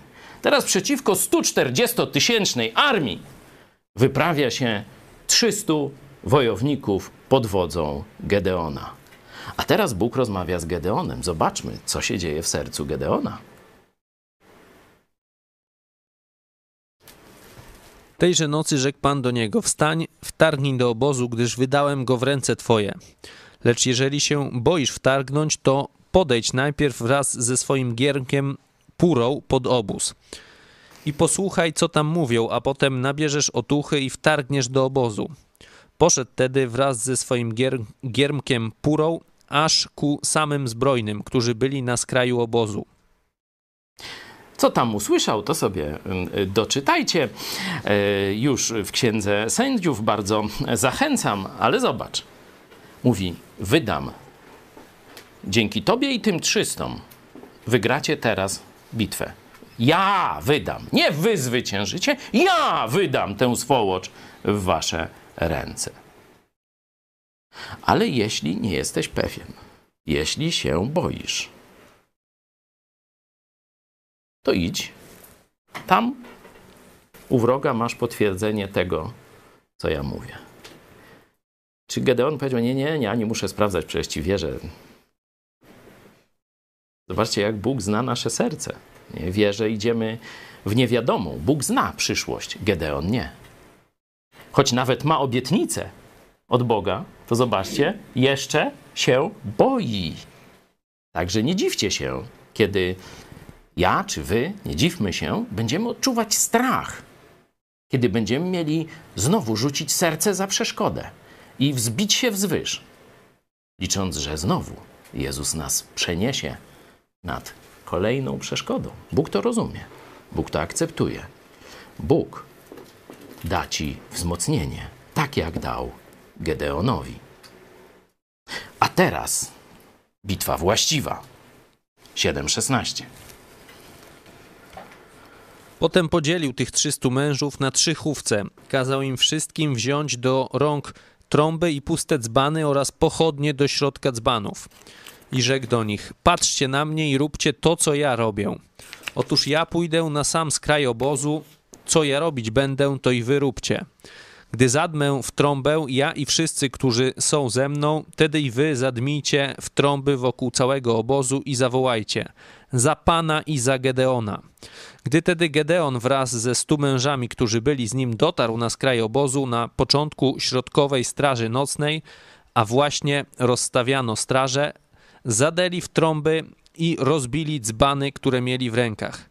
Wtem zadeły w trąby trzy chówce i potłukli dzbany, pochwycili w swe, w swoje lewe ręce pochodnie, a w prawe ręce trąby, aby zatrąbić i zawołali. Miecz dla Pana i dla Gedeona. Co tu dla Was ciekawego w tym opisie jest? Pojawia się fortel. Pojawia się, jak to zrobić. Nie wiemy, tu nie ma, czy to Bóg mu objawił, że on ma podzielić na trzy chówce, zas- że ma zastosować ten fortel e, z tymi właśnie dzbanami. Mogę poprosić Gedeonitkę? Tu macie właśnie ten dzban. To z czasów właśnie takich starożytnych, mniej więcej tak te dzbany i greckie później wyglądały. I z dzbanu wychodzi płomień, z dzbana wychodzi płomień. To właśnie ruch Gedeonitów, chrześcijańskich biznesmenów, przedsiębiorców, którzy poświęcają swój czas i pieniądze, żeby bezpłatnie do każdego człowieka na ziemi dotarł Nowy Testament Jezusa Chrystusa. To właśnie na nim się wzorują, stąd ten dzban i ten, ta pochodnia w środku, którą ten ogień symbolizuje. Nie wiemy skąd to pochodziło, ale było. Czyli do zwycięstwa, oczywiście. Primo, nie ma dyskusji. To jest, że musisz iść w zaufaniu do prawdziwego Boga. Ale teraz Jezus mówi: bądźcie niewinni, ale bądźcie sprytni. Teraz Gedeon zastosowuje spryt, zastosowuje różne techniki oddziaływania. Dość, że tak powiem, dziwne i niespotykane w swoich czasach. Nie? Otacza tych żołnierzy naprawdę z garstką ludzi. To nawet nie ma o czym mówić, jeśli chodzi o wielkości tych oddziałów. Trzy kompanie ma mniej więcej, a przed sobą kilka armii wroga. Nie? Można tak by dzisiaj e, powiedzieć. Nie? Także nic. Ale ma, tak jak powiedziałem, Boga za sobą. To jest pierwsze i najważniejsze. A teraz wymyśla chytry plan. Teraz wymyśla chytry plan. Co jest warunkiem zrealizowania tego planu? Gdyby jakaś łajza, jakaś ciura obozowa, ale ciury już poszły do domu. Ale gdyby ktoś wyłamał się z tego planu, jeden wystarczy. Cały plan wziąłby w łeb. Rozumiecie wagę działania razem dla wspólnego celu w określonym porządku, sekwencji i tak dalej? Chciałbym, żebyście wrócili do wykładów Arta Thompsona z, tego, z tej naszej roboczej części zjazdu czerwcowego. We wszystkich grupach biblijnych obejrzyjcie sobie pierwszą część wykładu Arta Thompsona. To jest krótko, 14 minut. Ale będziecie widzieli, że dokładnie ten temat tam jest omówiony. Macie robić dokładnie to, co wam powiedziałem. I dokładnie wtedy, kiedy ja to zrobię. Dopiero na dane hasło macie to zrobić. I oni, zobaczcie, te karne trzy kompanie, tych 300 wybranych, najpierw przez ludzi, a potem przez Boga, dokładnie to realizują. Dopiero z takimi ludźmi można zrealizować zaawansowany plan. Pospolite ruszenie. To szlachta bardzo łatwo organizowała. Wystarczyło parę świnioków i beczek wina i już można było ruszać na wojnę. A wystarczyło, to na potopie szwedzkim, na filmie Potop widać, parę salw szwedzkich i pospolite ruszenie uciekało do domów, bo właśnie nie miało tego, tej już dyscypliny. Później się nam trochę poprawili, no ale to już inna historia. Myślimy, że co się teraz stanie? Co będzie następnym akordem? Jak wam się wydaje? Czego oczekujecie? Teraz tych 300 rusza do walki i roznosi w puch te 140 tysięcy. Nie. Ale przeczytajmy, żeby wiedzieć, jak było. Lecz zatrzymali się wszyscy tam, gdzie stali wokół obozu, w obozie zaś wszyscy biegali wokoło, krzyczeli i uciekali. Gdy zaś zadeło owych trzysta trąb, Pan sprawił, że jeden raził drugiego mieczem w całym obozie i rzucił się obóz do ucieczki aż do Betrzyta, w kierunku Serra, aż do krańca Abel Mechola koło Tabbat. Gdy następnie... Wystarczy, wystarczy. Widzicie, co się stało? Czy oni musieli dobyć swoich mieczy? Oni mieli tylko te pochodnie i trąby. No miecze mieli. Nie? Ale Bóg nawet nie chciał, żeby oni tych mieczy dobyli. Bo czego chciał? Żeby nikt nie miał wątpliwości, że zwycięstwo należało do Niego. Oni tylko zrobili to, co im Gedeon kazał. Resztę zrobił Bóg. Ta cała 140-tysięczna armia uległa samozagładzie. Samozagładzie. Nie trzeba było wyciągnąć, wyciągać mieczy. Choć tu jeszcze taka ciekawa obserwacja, zobaczcie, jak, z jakim okrzykiem bojowym na usta oni ruszali. Miecz dla Pana i dla Gedeona.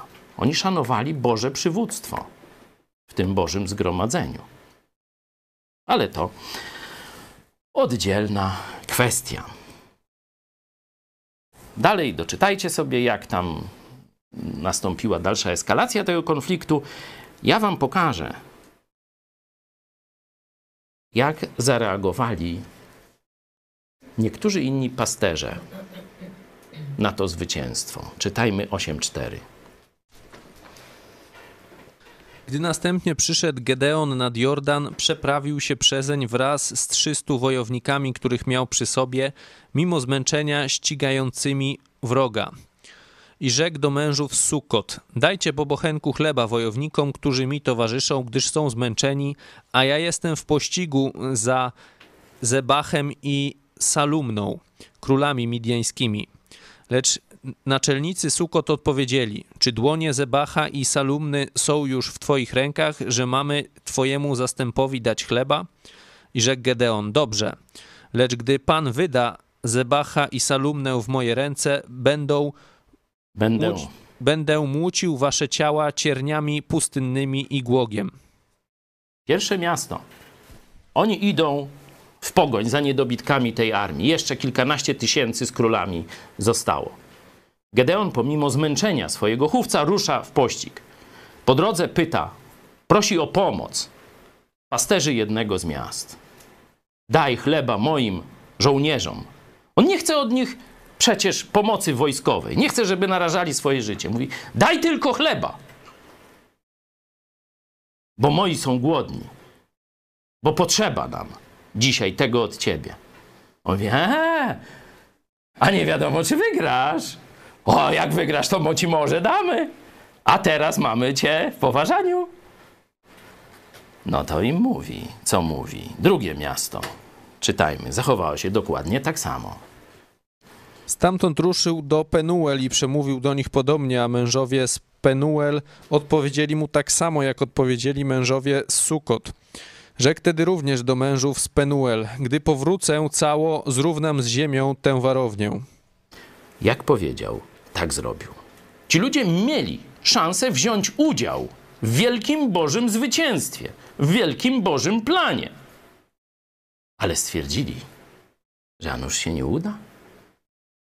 Że może z tym wariatem lepiej nie iść w parze, bo jeszcze jaka krzywda będzie? I stanęli z boku. Powiedzieli, że nie udzielą pomocy. No to Gedeon powiedział, co zrobi, a jak sobie doczytacie w Księdze Sędziów, w powrotnej drodze zrobił, co obiecał. To był człowiek honoru. Powiedział, to zrobił. Jesteśmy już po wojnie. Midianici pokonani, ich królowie wybici. Co? Teraz ci Żydzi, którzy chcieli zabić na początku Gedeona za wyrzucenie zabobonu i bałwochwalstwa z Izraela, chcą teraz mu oferować. Króluj nam, Gedeonie, oczywiście, tak, tu się dobrze domyślacie. Wówczas rzekli mężowie izraelscy do Gedeona: Panuj nad nami, ty i twój syn i twój wnuk, wybawiłeś nas bowiem z ręki Midjańczyków. Odpowiedział im Gedeon: Ja nie będę panował nad wami, ani mój syn nie będzie panował nad wami. Pan będzie panował nad wami. Amen, amen, amen. Zobaczcie, jak on rozumiał republikański ustrój państwa. Oni chcieli już wprowadzić dziedziczną monarchię.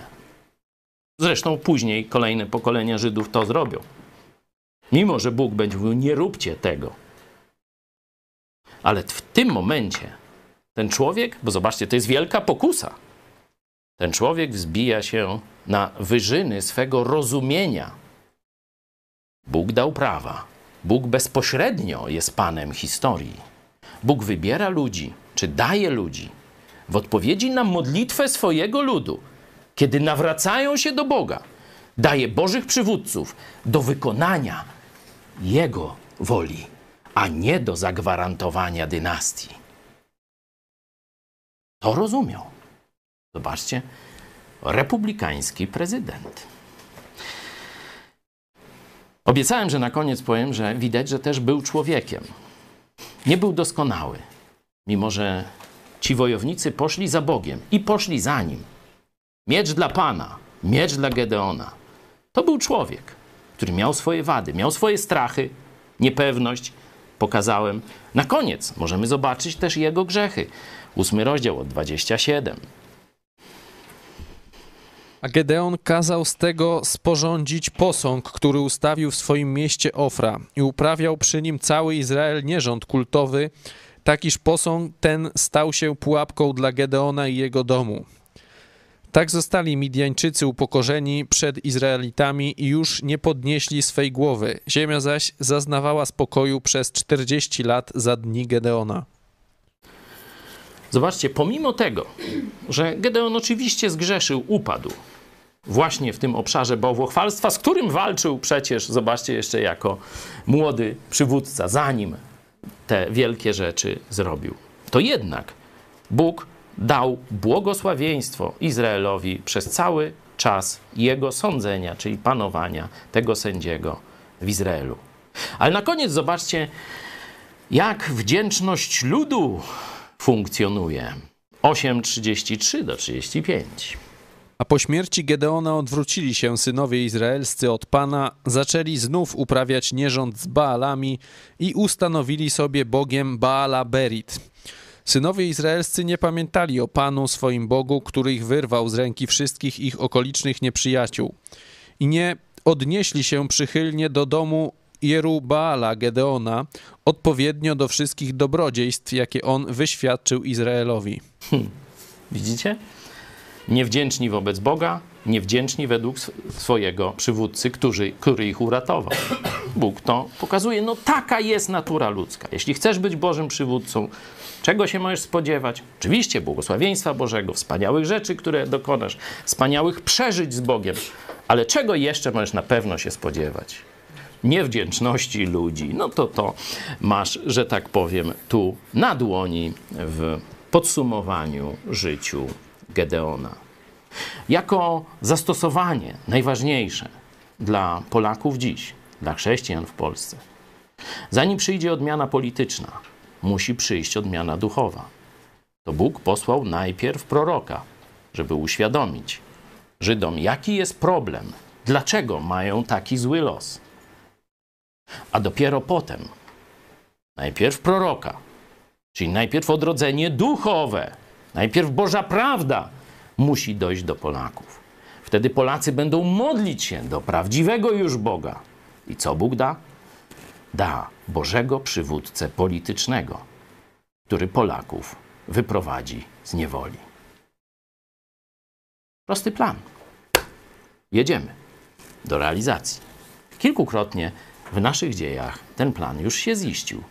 Ostatnio, właśnie 100 lat temu, gdzie Bóg dał najpierw tych, którzy poszli walczyć z zabobonem, czyli setki, być może tysiące doktorów Piotrów, Judymów, siłaczek, mojej babci Teodozji i wielu, wielu innych.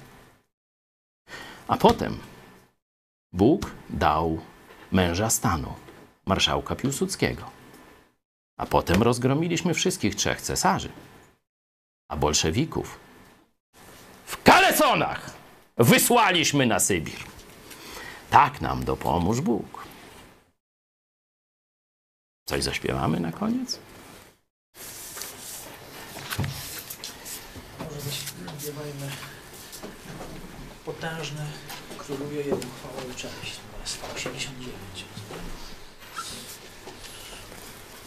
189.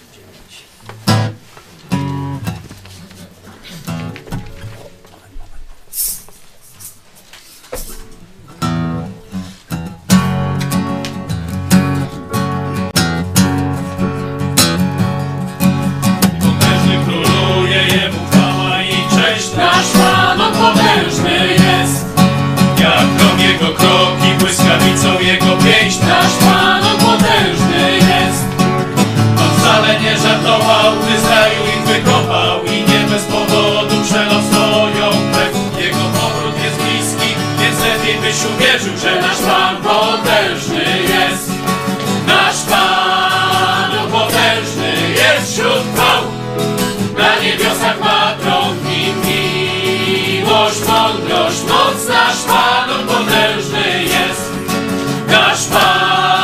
On potężny jest wśród chwał. Na niebiosach ma tron i miłość, mądrość, moc nasz Pan, on potężny jest. Gdy wszędzie była pustka, niebo czarne bez gwiazd, nasz Pan, on potężny jest. On przemówił w ciemności i stworzył ten świat. Nasz Pan, on potężny jest. Osąd i karę wylał na Sodomę, zmiłowanie i łaskę na krzyżu nam dał. Mam nadzieję, że zawsze będziemy to pamiętać, że nasz Pan potężny jest. Nasz Pan, on potężny jest wśród chwał. Na niebiosach ma tron miłość, mądrość, moc. Nasz Pan, on potężny jest. Nasz Pan, on potężny jest wśród chwał.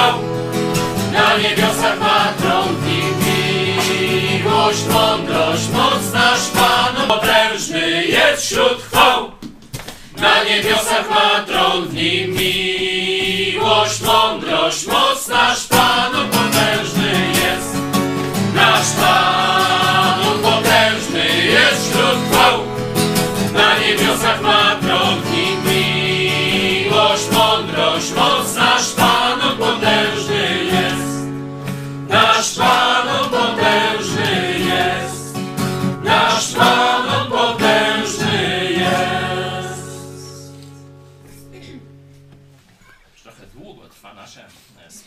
także ja bym proponował kończyć, ale no zwykle tak, obiecałem wam, że będzie kilka piosenek na życzenie. Także jeśli są te piosenki, no to spróbujemy zaśpiewać, ale dziś maksimum trzy. A jeśli nie ma, to skończymy. W tym momencie, by spotkać się o 17, będziemy mówić o chrzczeniu dzieci, jednym z większych zabobonów w Polsce tak zwanym chrzczeniu dzieci, bo z chrztem biblijnym nie ma to nic wspólnego. Czy są? Dobrze. 169 czy? Czy jakoś tak? 170? 172.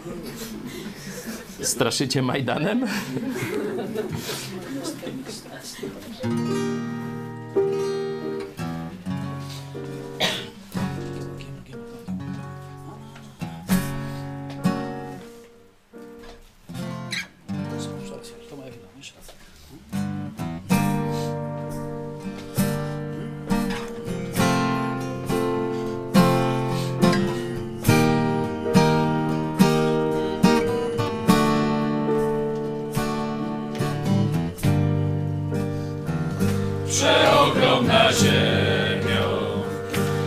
Wyszłaś z Bożych rąk. Wykrzykuj radośnie, śpiewaj mu i graj. Świetlisty księżycu, niebo pełne gwiazd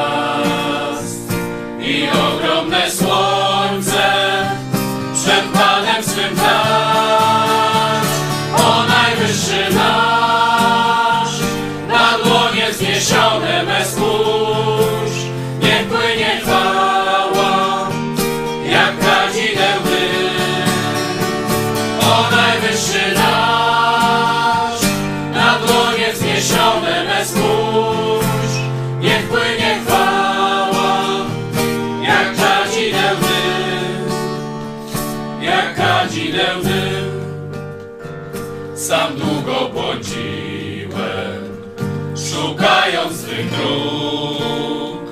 Patrzyłem na piękno Twoich palców cud, aż wreszcie odkryłem, żeś Ty stworzył świat, a ludzie to owce, a Tyś pasterz nasz, o najwyższy nasz,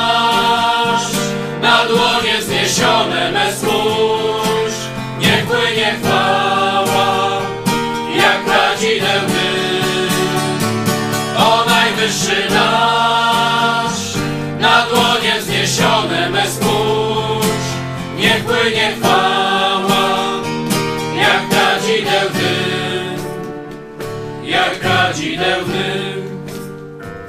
Niech może swym szumem Pana niebios ci, potoki niech szumią, dawna jezior lśni, a szczytów majestat, sięgających chmur, kornie przyklęknie, psalmy nucąc mu. O najwyższy nasz, na dłonie wzniesione me spójrz, niech płynie chwała,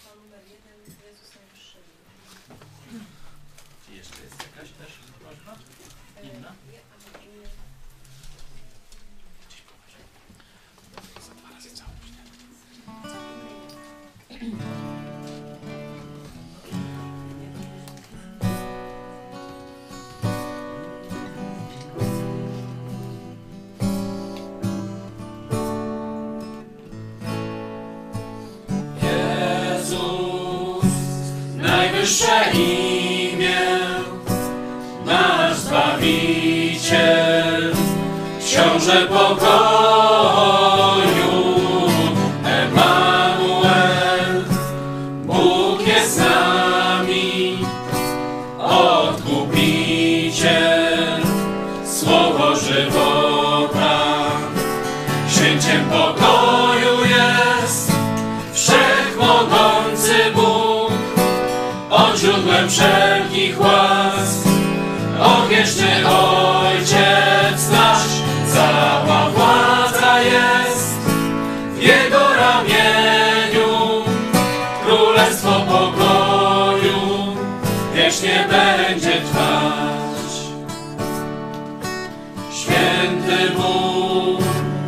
Mesjasz prawdziwy, jedyny Ojca Syn, umiłowany,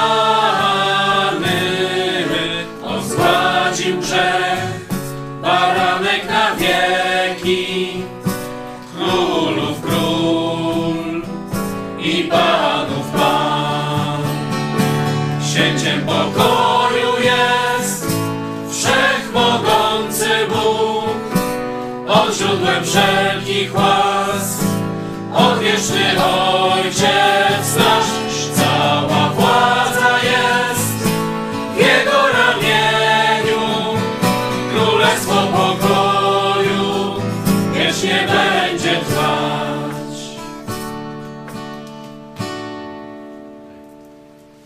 Na koniec.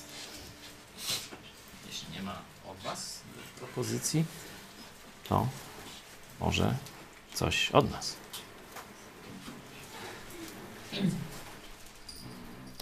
Ma ktoś?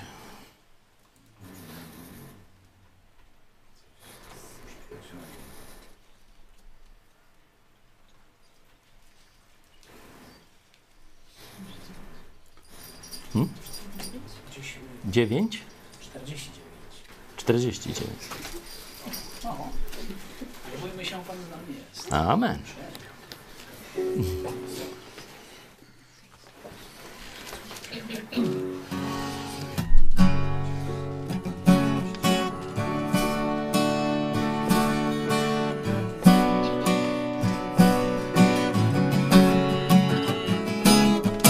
bójmy się, Pan z nami jest, nie bójmy się, wykupił nas, nie bójmy się,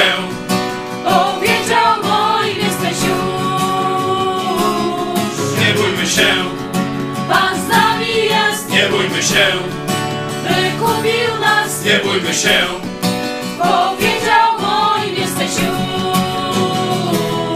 Gdy będziesz przez głębokie wody szedł, nie zaleją cię. Gdy pójdziesz w ogień, płomień nie spali cię. Nie spłoniesz, nie lękaj się, Nie lękaj się, nie lękaj się, nie lękaj się.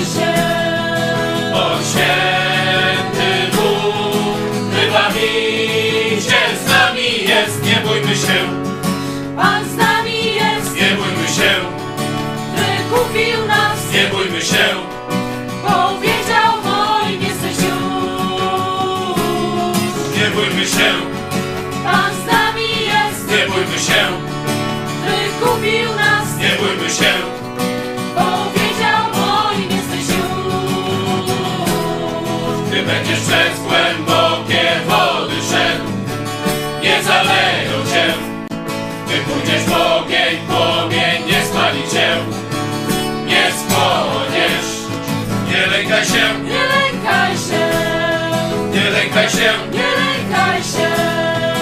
On święty Bóg, wybawiciel z nami jest, nie bójmy się. Amen. Do zobaczenia.